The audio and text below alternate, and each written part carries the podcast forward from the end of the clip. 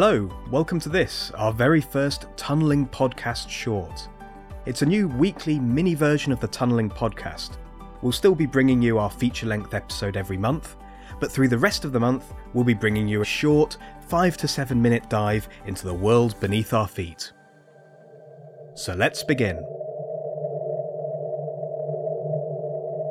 Tunnels defy their surroundings. By design, they hold back water, can endure earthquakes, and they bore through mountains. We are in a time of unprecedented activity in tunnelling. A proposal for the world's first full scale tunnel for ships has been given the go ahead in Norway. The longest transport tunnels ever dug keep getting longer under the Alps. And on sprawling metro projects worldwide, more TBMs are in use than at any point in history.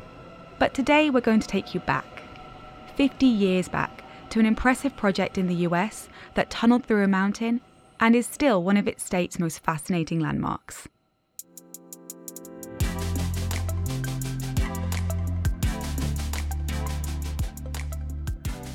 Welcome to our first short, your weekly bite sized tunnelling fix. I'm Rhian Owen. And I'm Alex Conacher. And today we're going to be looking at a much needed pair of tunnels constructed in Virginia 50 years ago. But first, we're going to have to go back even further than that. Right on the edge of the state of Virginia, in the Appalachian mountain range, lies Big Walker Mountain.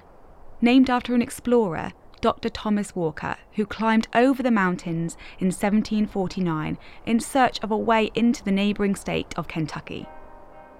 Over the next couple of hundred years, journeying from one state to another didn't get any easier. From the lookout on Big Walker, you can see peaks in five different states.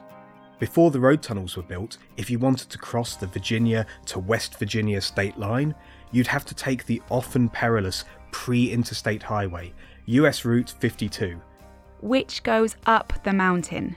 But the mountain range is so rugged and remote that US 52 didn't scale the mountain until 1952. And truck drivers who attempted to drive the windy route which was particularly dangerous in sleet and snow, seeing as the road had no rails, dubbed it Killer Mountain. There had to be another way of getting across the mountain. And there was. In 1969, construction on the Big Walker and East River Mountain tunnels began.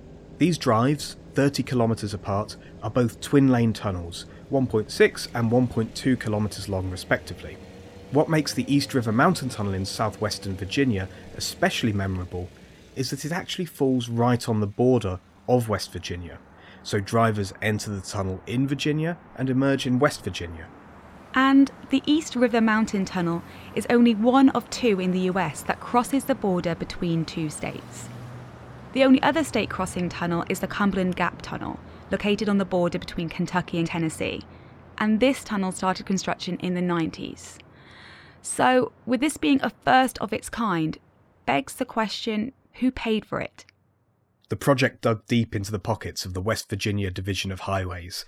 This was the most expensive construction project they'd ever taken on. The cost of the tunnel was $40 million, around 255 million in today's money. But because of its location in both states, Virginia helped fund its portion of the project.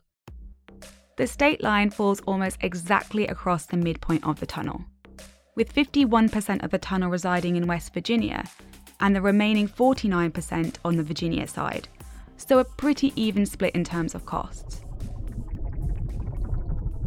But the work wasn't easy. The mud was deep, and at East River Mountain Tunnel, caves created sinkholes and sunk parts of the tunnel two feet so that concrete had to be hauled in to correct the problem. More than 30,000 feet of lumber was also brought in to support the tunnel. The Big Walker and East River Mountain tunnels were constructed by sequential excavation and drilling and blasting through rock. They both have horseshoe shaped tunnel bores that carry two lanes in the northbound direction and two lanes southbound. The East River Mountain Tunnel has 7.9 metres of horizontal clearance measured from curb to curb and 5 metres of vertical clearance.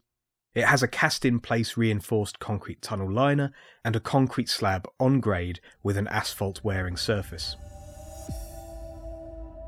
At the time, this was a record breaking mega project shared equally between two states, and West Virginia Department of Highways and Virginia Department of Transport still jointly fund the maintenance costs today.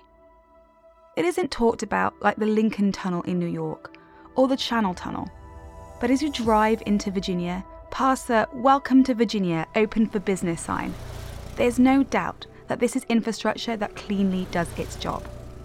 The Big Walker Tunnel opened in 1972, and East River Mountains soon followed.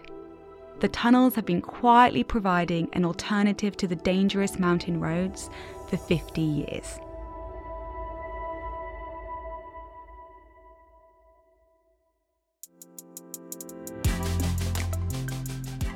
The Tunnelling Podcast is the official podcast of the British Tunnelling Society, produced by Reby Media. The episode was written and produced by me, Rhian Owen. Edited and co hosted by me, Alex Conacher. Sound engineering by Ross McPherson. Series supervision by John Young. And our executive producer is Rory Harris. You can find the Tunnelling Podcast on all podcast apps or on our website, tunnelling.reby.media.